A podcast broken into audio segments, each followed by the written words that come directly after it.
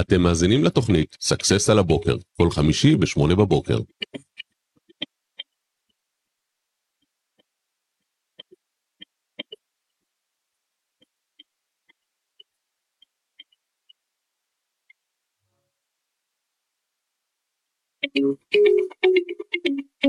אתם מאזינים לתוכנית success על הבוקר, כל חמישי ב-8 טוב, סקסס על הבוקר, בוקר בוקר טוב טוב, לכולם. בוקר טוב, בוקר מה העניינים? כל יום חמישי, כבר נראה לי שמונה שנים, זהו, אפשר להגיד כבר שמונה אפשר, שנים. אפשר לסגור. כן, מלאו לנו שמונה. היום אנחנו הולכים לדבר על אה, למה מנהלים מרגישים עמוסים ככל שהעסק גדל. וזה Mm. קצת אבסורד, אתה יודע. אה, אם אתה עסק יותר גדול, אז אתה אמור לעבוד פחות, כי יש יותר אנשים שעושים דברים. נכון, לפחות זה ההיגיון שנראה אבל לנו. יצא לך לפגוש מנהלים שחוששים לגייס עוד עובדים, שאומרים, לא, זה יעמיס עליי, אני לא, לא בנוי לעומס הזה. כן, בהחלט. אני מכיר כמה וכמה בעלי עסקים שהם, אה, כאילו, הם אומרים שהם, אה, הוא מנהל, או מנכ"ל, או בעל עסק, אבל תכלס אה, הוא עובד בתור בייביסיטר. תראה, הכל תלוי באיך הבן אדם יודע או לא יודע לנהל. אם הוא לא יודע לנהל, בהחלט סביר להניח שהוא ירגיש ככה. אבל זה מאוד תלוי איך בנית את העסק שלך ואיך אתה מחנך את העובדים שלך. וכן, צריך לחנך את העובדים. זה... אתם המנטורים של, ה... של העובדים שלכם. ואם אתם לא תנהלו בהחלט. אותם נכון, אז אתם תהיו הבייביסיטר של העובדים שלכם. כן, אנחנו אה, נגיד בוקר טוב לאנשים שכבר מצטרפים אלינו. אתם ובאמת- גם מוזמנים לשאול שאלות, אנחנו בשידור live, בדיוק מהסיבה הזאת שתוכלו ליהנות ביחד איתנו. תשאלו שאלות, תשתפו אותנו באיך זה אצלכם, אנחנו נשמח לשמוע. ובאמת, כמו שאמרתי, וכמו שאמרת, יש פה עניין של לדעת לנהל, ואתה זוכר, אה, את הסרט הזה, איך קראו לסרט? ספיחס. אוקיי. כן, אז, אה, אז אה, לא משנה, המפקד נותן להם איזה משימה לחפור איזה בור, ואז הם מתחילים לחפור, ואז הוא אומר לו, לא, לא ככה חופרים. אז הוא אומר איך חופרים? אז הוא נותן לו את הזה, תראה לי איך חופרים. אז פתאום המפקד מתחיל לחפור במקומו. אוי, זה כל כן. כך ככה זה, ואני יכול להגיד לך שאני, יש דברים שאני מעדיף לא ללמוד ולא לדעת. לא רוצה. ואם אני לומד, אני מראש שם לעצמי משימה, אני אעשה את זה פעם אחת כדי לראות שזה עובד, ומפה תמשיך. אתמול, לדוגמה, אני, יום אה, חמישי הקרוב, אנחנו הולכים לעשות הרצאה ווובינר אה, על כלים להצלחה בניהול, שזה חלק מזה, זה הגדרות תפקידים. ו... ואז נתתי לאיש דיגיטל, אמרתי, אוקיי, ישבתי בבוקר, אם פעם שעברה אני ארגנתי את הכל ואני ניהלתי הכל, אז באתי לאיש דיגיטל ואמרתי, אוקיי, זה סדר הפעולות, זה מה שצריך לעשות. ואז זה מתחיל, אה, טוב, אז תפתח לי בבקשה קבוצת אה, וואטסאפ בטלפון. אומר לו, אוקיי, לא, תפתח הפעם אתה. אומר, לא, אני לא אפתח מהטלפון שלי, אני, מאות אנשים יירשמו אצלי. אני אומר, אתה לא צריך, יש לך את הטלפונים של השיווק. אבל איך פותחים? אני לא ליד המכשיר, אז אני עושה לו צילום מסך ושולח לו, ואני פעם אחת מאוד מאוד סבלני ללמד אותו איך הוא יכול לעשות. עכשיו, יכלתי להגיד לו בתגובה הראשונה, עזוב, אני אפתח, שנייה, אני שולח לך קישור. כן. מה עשיתי בזה? בפעם הזאת אכן חסכתי זמן. זה ייקח לי שליש זמן, לעומת שהוא ילמד איך לעשות את זה. אבל אני אעשה את זה לכל החיים. לעומת פעם אחת ללמד אותו, להעביר אליו את האחריות, יכול להיות בפעם השנייה שהוא יצטרך לעשות את זה, אז הוא כבר יגיד לי, "אה, רק תזכיר לי איך עושים פעולה אחת, ואחר כך הוא כבר יעשה את זה לבד. זאת כן. אומרת שכל עוד אתם מגיעים לסיטואציה שאתם עסוקים בללמד, להכשיר, להעביר הגדרות תפקידים, לדאוג שהכל יהיה רשום, לדאוג שהכל יהיה מסודר, אז באמת אתם תוכלו ליהנות מהאיכות חיים, מזה שהבאתם עובדים, כי אחרת אתם תהיו עבדים של העובדים שלכם. בדיוק, אתם הופכים להיות עובדים של העובדים, וזה באמת אה, קטע, כי... אה, אה, תשמע, בוא, כאילו, כולנו בני אדם, ואנחנו זוכרים, זה עניין של הרבה ניסיון, ו... ואני זוכר גם, בהתחלה אתה אומר, טוב, יאללה, עד שעכשיו אני אסביר לו, עד שזה... יאללה, אני, אני אעשה אני את אעשה זה." את זה כבר בעצמי, כאילו, כן. חבל על הזמן, עד, שאני, עד שהוא ילמד, עד ש... ואז גם אני אצטרך לתקן אותו, ואני צריך לבדוק אותו. יאללה, עזוב, בוא נעשה את זה בעצמי. אבל אז נוצר מצב שבעצם, אז למה לבאת עובדים, כאילו? אז... זהו, אני יכול להגיד לך ש... בוא נתחיל בכלל מאיזה עובדים אנחנו מגייסים. כי אתה יודע שאחד הדברים שאני שם דגש, שאני מגייס עובד חדש, זה להגדיר לו, אני מעוניין שאתה תעשה את מה שלא ביקשתי שתעשה, כי אם אתה תעשה רק מה שביקשתי, אני לא צריך אותך, אני מחפש פה עובדים שרוצים להגדיל ראש. אבל מה לדעתך הסיבה מספר אחד שעובדים מפסיקים? בוא נדבר על סיבות למה עובדים מפסיקים להגדיל ראש. מה אתה אה, אומר? תשמע, זו שאלה טובה. אני חושב שיש כמה דברים מאחורי זה. אחד זה הרבה פעמים, ואני נתקל בזה אין ספור פעמים, שלעובד לא מוגדר מה מצופה ממנו, אז כאילו, אז בטח שאתה לא יודע מה זה להגדיל ראש, כי אתה, אתה לא יודע מה, מה הספקטרום של המשימות שלך, כאילו. קודם כל, לא נעשתה בכלל הגדרת תפקידים, מה מסודרת. אחר כך אתה אומר, לא, לא ניתן לו בעצם אה, סמכות ואחריות על כן. תחום פעילות מסוים. וואו, זה גם כן נקודה מאוד מאוד חשובה, שגם כן אני נתקל בזה לא פעם. מה שקורה זה שאם אין אה, בארגון, אה, נקרא לזה מנטליות שאפשר לטעות, ש, אה, שאפשר להתנסות, אז אנשים מפחדים לפתוח את הפה, מפחדים לעשות יותר, לא רוצים שאחרי זה ייפלו עליו, לא רוצים לקבל אחרי זה איזה קרדום על הראש בגלל שהם עשו טעות, אז הם לא מעזים לנסות לעשות או. יותר. אז אתה נתת פה משהו אחד נוסף. תאפשרו לעובדים שלכם לטעות, אחרת הם לא ילמדו שום דבר חדש. תאר לך, בוא ניקח, אה, אני עכשיו רציתי ללמד את הילדה שלי לרכב על אופניים ביום כיפור. ולקחתי אותה, ואני יכול להגיד לך שזה מאוד קשה לי. אין לי... אני אמנם נראה בן אדם מאוד סבלני, אני לא בן אדם מאוד סבלני. ובמיוחד שיש כל מיני דברים שמעצבנים אותי, שמישהו שלא מוכן לנסות, ומפחדת, ואתה יודע, פתאום יש לי בת אחרי ארבעה בנים. וואי, וואי. תבין שהבן שלי הדר הדר, כשהוא רצה ללמוד, הוא אמר לי, אבא, תוריד לי את הגלגלי עזר. אמרתי לו, מה, אתה יודע לנהוג בלי גלגלי עזר? הוא אומר, לא, אבל אני אפול כמה פעמים ואני אלמד. זה כאילו הגישה, אתה יודע, בן.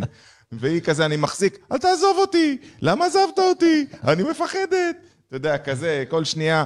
ואני כזה, נו, נו. אז מהר מאוד אני מאבד את הסבלנות. אבל אם אני לא הייתי נותן לה את האפשרות לתמוך בה כשהיא נופלת, ולעודד אותה, וששוב היא תקום, ולרוץ לידה, ובהתחלה זה להחזיק אותה, ואחרי זה זה לרוץ לידה ולתמוך בה, ואחרי זה רק לעמוד, ואחרי זה לאפשר לה ליפול ולהיות שם. אם בפעם הראשונה שהיית נופלת, אתה אומר לה, מה את עושה? את רואה, את לא יודעת לרכב, בואי הביתה. אז מה עשיתי בזה? אז אותו דבר עם העובדים.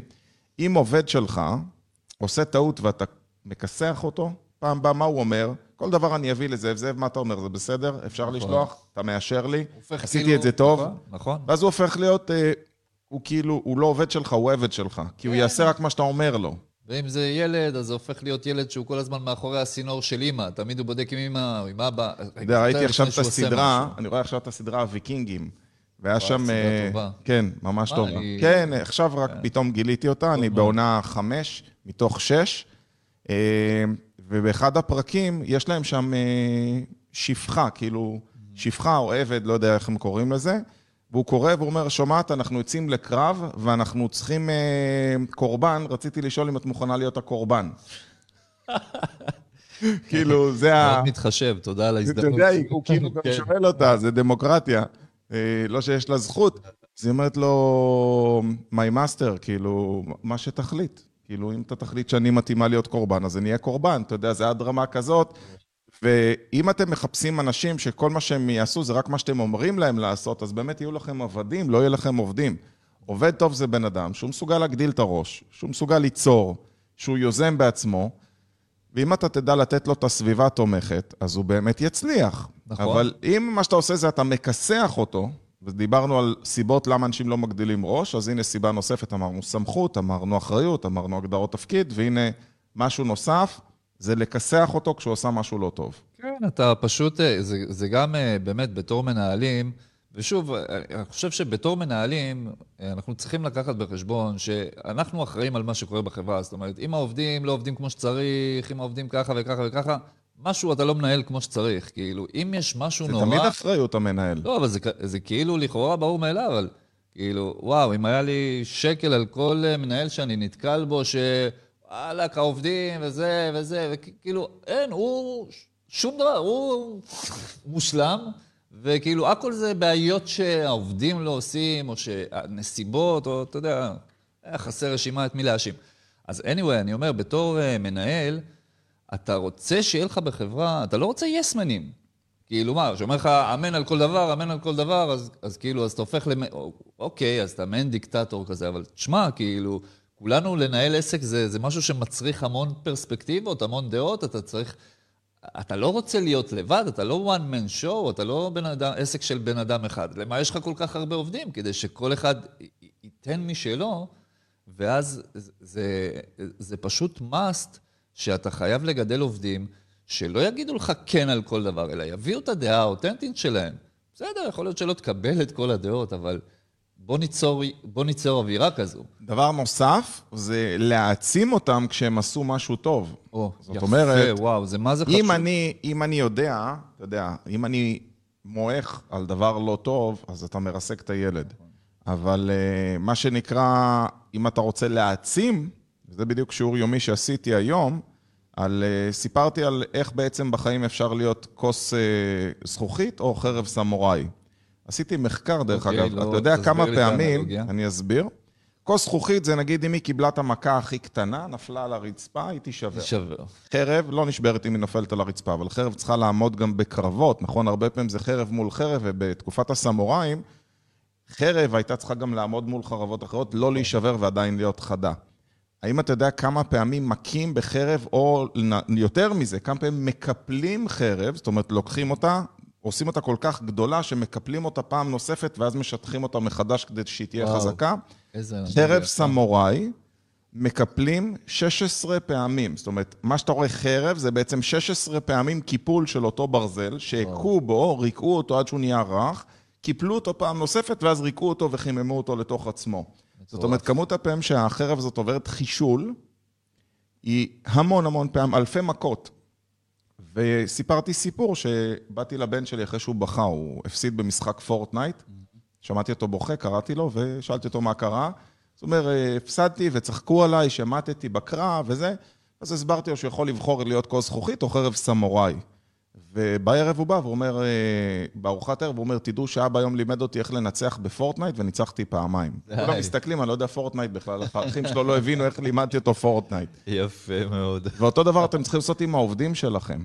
אתם צריכים ללמד אותם להיות יותר חזקים כשהם נכשלים להרים אותם, ללמד אותם דברים חדשים, וגם קח בחשבון שאם עכשיו לצורך העניין הוא עושה משהו טוב, אתה חייב לשבח אותו כדי שהוא ירצה לעשות עוד מהטוב הזה. נכון. אז אם קרה משהו, תספר על זה לכולם, תספר בישיבת צוות, תן צ'ופר, תן גביע, אה, תשבח בקבוצה, תעשה משהו שבאמת מרים את כולם ביחד. כי אם לא תעשה את זה, אתה תזכה בעובדים בינוניים שרוצים להקטין ראש, רוצים להוריד אחריות, רוצים שהכל אתה תחליט, רוצים שהכל יהיה בתחום אחריות שלך, כי אם מישהו יהיה אשם, זה אתה, אתה אישרת לי את הדבר הזה. ממש, ממש, ממש נכון, וזו נקודה מאוד חשובה, כי לתת פידבקים חיוביים, בכלל, כל בן אדם רוצה להיות בסביבה שהוא מרגיש שמעריכים אותו. נכון. ו... ואחד מהטעויות שעושים כשאין הגדרות תפקיד, אז, אז גם, אתה לא יודע איך גם למדוד את הבן אדם, אתה גם לא יודע איך לת... לתת לו ציון טוב, גם לא, אתה לא יודע גם איך למדוד אותו לטובה או לרעה, אבל שורה תחתונה, ברגע שלא ברור מה אתה מצפה ממנו, אז גם הוא לא יכול להצליח. איך הוא יצליח אם הוא לא יודע בכלל מה, מה בדיוק מצופה ממנו? ו... והשיטה הזאת של אה, לעודד התנהגויות חיוביות על פני השיטה של לדכא התנהגויות לא רצויות, היא שיטה הרבה יותר טובה, כי בעצם אתה מייצר סביבה חיובית. כשאתה מעודד התנהגויות חיוביות, אז אתה רואה שהוא עשה משהו טוב, בום, תעודד אותו על זה. וכן, אפילו עדיף בפומבי. אגב, זו עצה מצוינת גם כן לזוגות. נכון. נניח, אה, אם את רוצה שבעלך, אה, לא יודע מה, אה, ישטוף יותר כלים, אז פעם הבאה שבאים אורחים לבקר, חברים, אז תגיד להם, "אה, משה הוא מקסים, כל הזמן הוא עוזר לי בכלים, אפילו אם הוא לא ממש... אני יכול להגיד לך שאשתי, אה, אני, אני מודה, אני לא עוזר הרבה בבית, יש ביני לבין אשתי חלוקה מאוד ברורה שאני מביא את הכסף, והיא יותר תומכת בבית, וזה בסדר, זה מוסכם בינינו באהבה. היא עובדת גם בעסק, אבל עדיין היא יותר בבית כן. ואני יותר בעסק. אבל אני עוזר במה שאני יכול וכשאני מגיע. וזה מקסים לראות איך אשתי נותנת תשומת לב לדברים הקטנים. אתה מכיר את זה שנגיד נסתם הכיור? ואני יודע שאשתי לא אוהבת לנקות כי זה הורס את הציפורניים, אתה צריך להכניס ולבחוש את כל הסכלה מהקצה.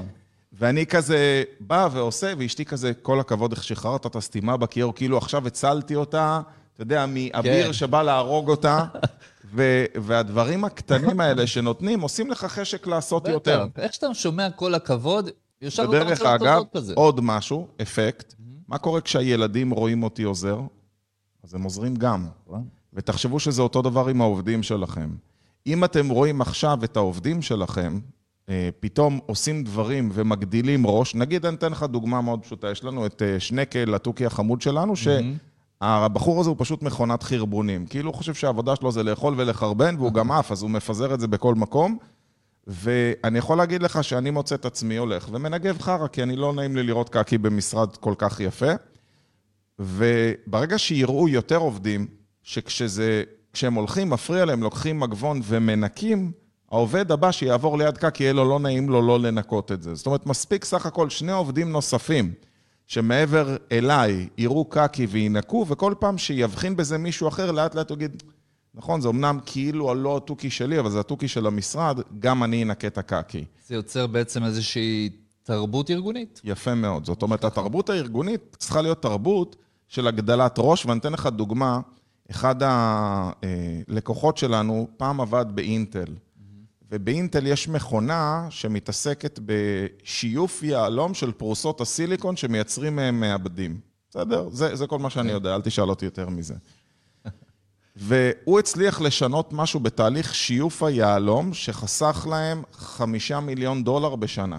כאילו בעלות של הבלאי שהיה במכונות, הוא פשוט שינה משהו בתהליך של המכונה, שחסך חמישה מיליון דולר בשנה. עכשיו, זה לא רק בישראל, זה בכל מקום שאינטל עושה את זה בעולם, ויש עוד מקומות.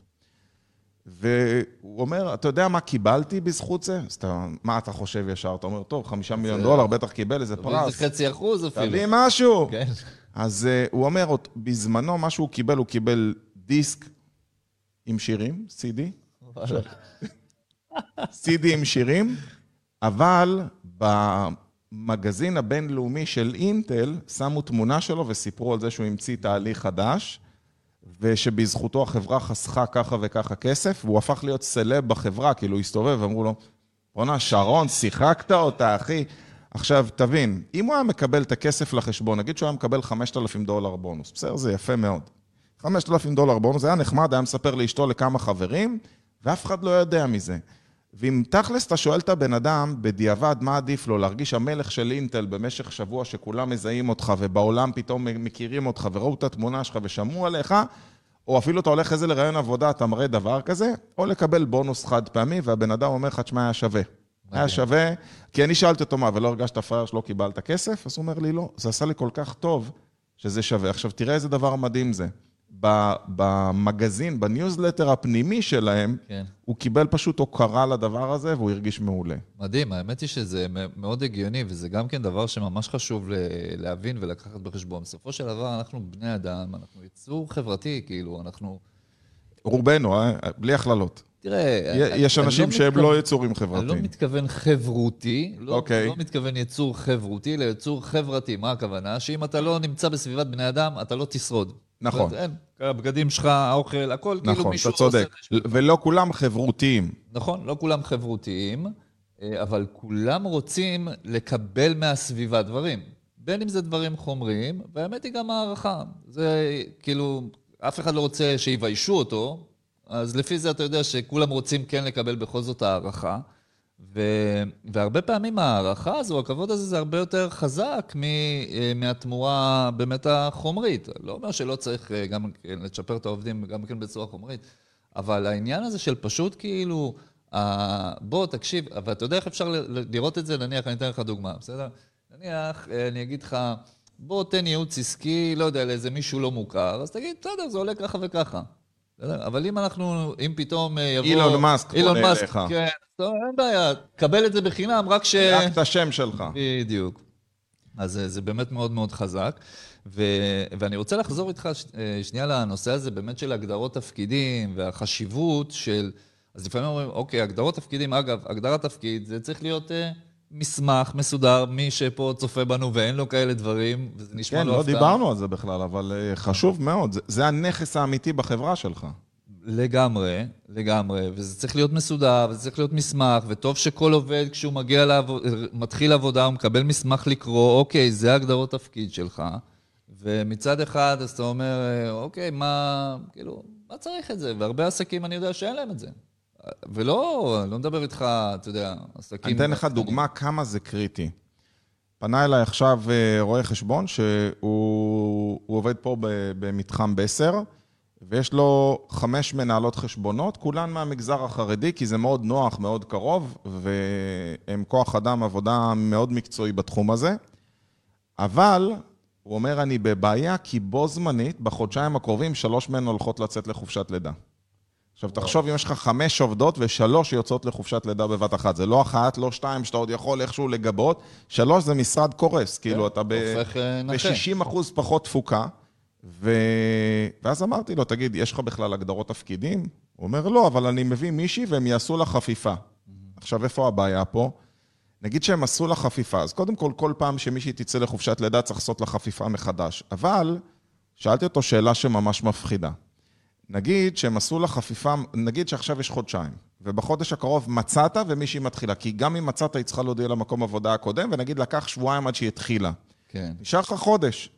שבועיים היא עושה לה הכשרה מאוד מאוד מקיפה, ובסוף השבועיים היא אומרת לך שזה לא מתאים לה והיא לא ממשיכה לעבוד אצלך. קורה, וואו.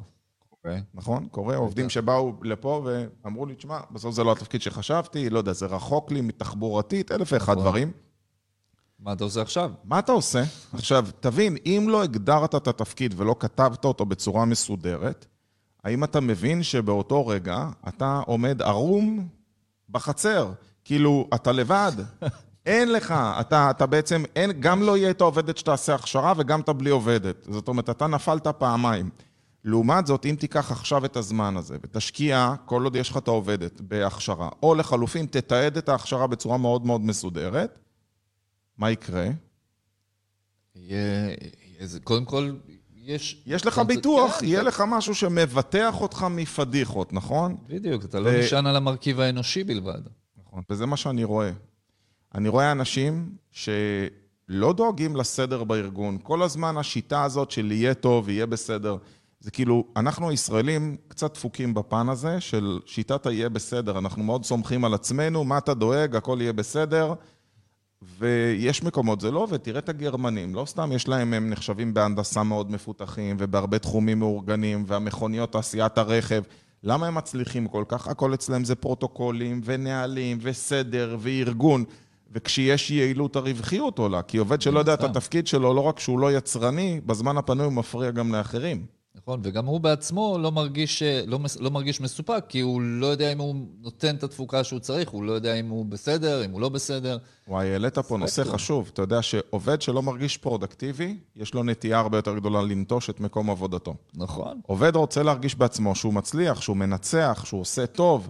אם בן אדם לא מרגיש שהוא עושה טוב, הוא לא רוצה להמשיך להיות באותו מקום. אף בן אדם לא רוצה להרגיש כישלון. אין בן אדם שרוצה ללכת לישון ולהרגיש שהוא לא היה productive באותו יום. כן, אתה יודע, גם אם, אה, גם, וגם אם הוא מקבל משכורת, וואו, והוא אומר לעצמו, ויש אנשים כאלה, הוא אומר, יאללה, בסדר, מה אכפת לי, אני פה אצלול, אתה יודע, מתחת לרדאר, יעביר, ידפוק משכורת. זה גם זה, זה לא מחזיק אתה להרבה יודע, זמן. הייתה לי אפילו תובנה... את זה הם לא מצ... אפילו את זה אפשר ממש. לעשות. הייתה לי תובנה, תוך כדי שדיברת, היה לי פעם שותף לדירה, שכשהיה לו יום לא טוב, הוא היה אוהב לנקות. טוב. שהייתי מעצבן אותו בכוונה לפעמים, רק שינקה. כן. כי אתה יודע, ככה הוא היה. פורק את זה, אבל פתאום הבנתי למה. כי אם תחשוב על זה, ניקיון זה משהו שאתה רואה את השינוי של העבודה שלך שהופך להיות תוצר איכותי בן רגע. זאת אומרת, אתה בא נגיד למטבח ויש כיור מלא כלים, וזה מגעיל, ואתה פתאום שוטף את הכלים, מנקה ויש כיור נקי, ואתה פתאום מסתכל, אתה אומר, בוא'נה איזה יופי. יצרתי טיפול. משהו, כן, יצרתי תוצר טוב. נכון. ואתה לוקח סלון שהוא מבולגן, מסדר את הנעליים, מסדר את הכל, שוטף אותו, פתאום יש סלון נקי ויש לך תוצר טוב. ובן אדם רוצה להרגיש שהוא מייצר תוצרים טובים, זה נותן לו תחושת סיפוק ואנרגיה לעשות עוד. ממש. ואם אתם בעבודה תמצאו דרך איך לשקף לאנשים את היכולת לייצר תוצרים טובים ולשקף את זה כלפיהם וכלפי אחרים. דוגמה, באמצעות סטטיסטיקות. בואו נדבר על זה. נכון? אם אתם לא מודדים, אז, אז אתה יודע, אז אה, קודם כל, בשביל למדוד, אתה צריך שיהיה לך את ההגדרות מה אתה מצפה ממנו. בסדר, יש תפקידים שיותר tricky להגיד, אוקיי, איך, איך אני מודד, אה, לא יודע, איך אני מודד מזכירה?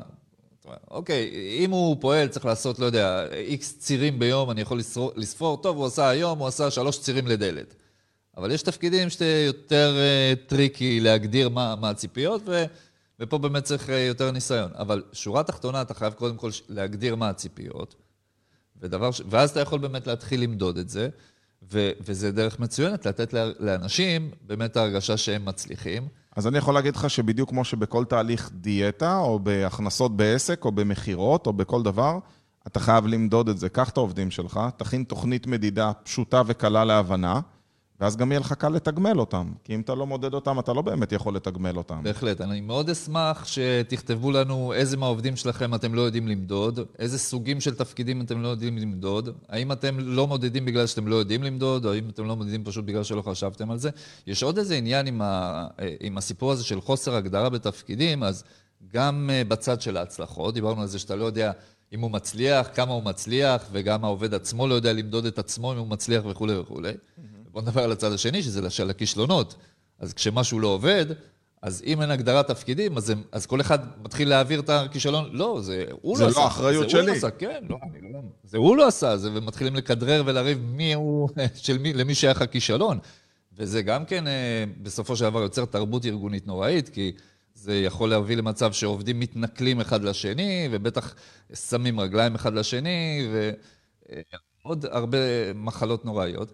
והקטע הוא שמה שמפליא לי לראות זה שהמנהלים עצמם, אתה יודע, אני נתקל בזה כמעט מדי שבוע, המנהל, המנהלים עצמם עושים את אותו משחק עם העובדים שלהם. כאילו הוא מאשים, לא, העובד הזה, הוא לא זה, הוא לא זה, הוא לא זה, ואז כשאתה מתחיל כאילו שנייה אחת לבדוק, אוקיי, בוא, בוא תראה לי שנייה אחת, מה אתה עושה מדי יום, מה הוא עושה? וזה, ואז אתה רואה שאין הגדרת תפקידים. הוא בעצמו, המנהל, לוקח תפקידים של העובד ועושה אותם בשביל העובד, ואז מת, מתלונן על העובד שהוא לא עושה את התפקידים שלו. וואו, קטסטרופה. תעשו לעצמכם טובה, תגדירו את הדבר הזה. אז אתה נוגע עכשיו בנושא נוסף שהוא מאוד מאוד חשוב, שזה הגדרות תפקיד. אם אנחנו באמת רוצים שיהיה תפוקה, בואו תגדירו סדר יום. עובד רוצה שינהלו אותו, אתה יודע, אני רוצה שישלטו בי בסוף שבוע, אני מה זה נהנה לשחרר לאשתי, אשתי כאילו מנהלת אותי, מהרגע שאני, איך אומרים, פושט את מדעי העבודה ביום שישי, כי אני אוהב לעבוד בשישי גם, אנחנו תמיד אומרים שישי יום יתרון, אני גם רואה אותך פה לא פעם, ואני בא ואני מוריד, ואז אני עכשיו, מה עושים? תלך לפה, תיסע לשם, תחזיר את זה, לזה יש יום הולדת, נוסעים פה להורים שלך, חוזרים, אנחנו נוסעים לסוף שבוע, הזמנתי מקומות. לפעמים אני מגיע לבית, היא אומרת לי, טוב, הנה המזוודה שלך, בוא, אנחנו נוסעים לסוף שבוע בצפון, אני לא יודע לאן, לא יודע מה היא הזמינה, היא עשתה, וזה מה זה כיף. אבל יש הגדרת תפקיד, לי יש תפקיד, לפעמים אני הזוטר, לפעמים אני המנהל, אבל יש הגדרת תפקיד, בן אדם צריך סדר יום. כשאתה לא נותן לבן אדם סדר יום, איך הוא יכול לדעת שהוא מנצח? תחשוב שהיית משחק משחק כדורסל, ואין הגדרה מתי המשחק נגמר. כן, לא, זה נוראי, זה גם, זה גם יוצר הרגשה נוראית שאתה מגיע, או אתה מתחיל את היום שלך והכל, אז זה יוצר ממנה, זה, אתה, מרגיש מעורפל, כאילו, כמו כבדות, כי, כי אתה לא יודע מה אתה אמור לעשות, ואין לך כאילו את המשימות שלך מוגדרות ואת הדברים ברורים. זה, זה, באמת, זה באמת חבל, וזה חבל על, גם על העסק וחבל גם על העובדים. אני רוצה עוד דבר בהקשר הזה לדבר איתך, בעניין הזה של הגדרות תפקידים. יש גם העניין הזה של, כאילו, אוקיי, אז לא פעם אני מגיע ל... אתה יודע, לעסקים או לחברות ומדבר עם העובדים ופה ושם, והם יודעים להגיד מה התפקיד שלהם. נניח, אני אחראי על, ה... אני אחראי על השיווק, או אני אחראי על הכוח אדם. אבל כשאתה מנסה לרדת איתו לרזולוציה, אוקיי, מה זה אומר? מה זה אומר? מה זה אומר בפועל? איזה דברים אתה צריך לעשות? איזה משימות אתה צריך למלא? איזה משימות... מי תחתיך בהיררכיה? מעבר לכותרת. כן, אז הוא נותן את הטייטל, ויש לו את הטייטל גם על אולי לכרטיס ביקור, וזה נראה טוב ויפה, אבל כשאתה מנסה לרדת drill down, כאילו, לתוך הדבר עצמו, זה שלא, זה הכל תכלס מעורפל. כן, אני אחראי על השיווק, ואני בתוך זה אעשה ככה אינטואיטיבית, היום נראה לי ככה, נראה לי ככה. אז אני אגיד לכם איך פותרים את הדבר הזה, מגדירים לא את העבודה, אלא את התוצרים. Mm-hmm. זאת אומרת, נגיד שאתה אחראי על השיווק. אוקיי, מעולה. אז הוא יודע תמיד להסביר לך טוב את הפעולות. כן, אני אחראי על הפייסבוק שלנו, ואני אחראי על האינסטגרם שלנו, ואני אחראי שיצא ניוזלטר, ואני אחראי מול החברת דיגיטל. טוב, מעולה. ומה התוצרים של הפייסבוק? מה הכוונה? מה אתה אמור לייצר? הוא אומר לי, פוסטים. אמרתי לא, פוסטים, מה הם אמורים להביא לך, הפוסטים? הפוסטים אמורים להביא לייקים? לא. אוקיי, מה זה אמור לייצר? לידים. אוקיי, האם אתה מודד בכלל כמה לידים מגיעים מכל פלטפורמה? מה אמור לייצר הניוזלטר שלך? אתה מוכר משהו, אתה משווק, פתאום אתה מה מגלה... התוצאה הרצויה? אם אנחנו נגדיר לכל דבר מה התוצאה הרצויה, מה התוצר הרצוי, מה אתם מצפים לקבל, יהיה לך קל לכמת את זה, יהיה לך קל למדוד את זה, ויהיה לך קל לתגמל על זה. נכון. ויהיה לך קל לחזור הביתה ולהרגיש, וואלה, עשיתי את מה שהייתי צריך לעשות היום. לגמרי. סיימתי את היום, ואני יכול ב- בלב שלם לעבור לחצי הבא, שזה להיות עם המשפחה, להיות עם הילדים, או כל דבר אחר שאתה ואין לך תשומת לב. שמת לב שבימים שאתה לא ממש היית productive, אתה מגיע הביתה ואתה טרוד. נכון, אתה מרגיש שלא לך. עשית. זה ממשיך בדיוק. אבל עליך. ביום שעשית טוב, אתה פנוי לדבר הבא. הנה, אתמול היה לי יום מאוד מאוד productive, והפתעתי את אשתי, אני שולח לה כזה, יאללה, יוצאים היום יותר מוקדם, תזמיני לנו סרט, בדרך כלל אנחנו, כל יום רביעי יש לנו דייט קבוע, ו... ואז אמרתי לה, תשמעי, את יכולה להזמין סרט ב-6 ו-20. היא אומרת לי, מה? 6 ו-20 להזמין סרט? כאילו, ממתי אתה בבית בכלל בשעות כאלה? כאילו, אתה צריך לצאת מהעבודה בשביל זה ב-5 ומשהו, זה לא השעות שלך. אמרתי לה, בסדר, היה לי אחלה יום, אני יכול להרשות לעצמי מדהים. לצאת. וכאילו, כשאתה פרודקטיבי, אז אתה הופך להיות פרודקטיבי בכל האזורים של החיים שלך. אז אני מקווה מאוד שקיבלתם לא מעט רעיונות איך להיות פרודקטיביים איתכם ועם העובדים שלכם. ואם עדיין לא עשיתם לנו sub על הערוץ שלנו ביוטיוב, או לחלופין בפייסבוק, לא עשיתם עוקב, אתם מוזמנים. ואם אהבתם את השידור, שתפו אותו עם מישהו אחר. אנחנו נתראה כל יום חמישי בסקסס על הבוקר, כבר שמונה שבוע שנים. שמונה שנים. שמונה שנים זה זמן רב, ושיהיה לנו עוד עשר שנים קדימה ועשרים. אמן. אה, זהו, שיהיה לכם סוף שבוע מצוין. ואחרי החגים שמח, די עם התירוצים. אחרי החגים. ביי ביי, להתראות. להתראות.